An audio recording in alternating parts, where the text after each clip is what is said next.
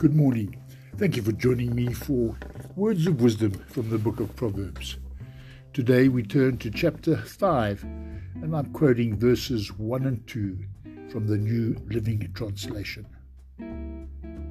My son, pay attention to my wisdom.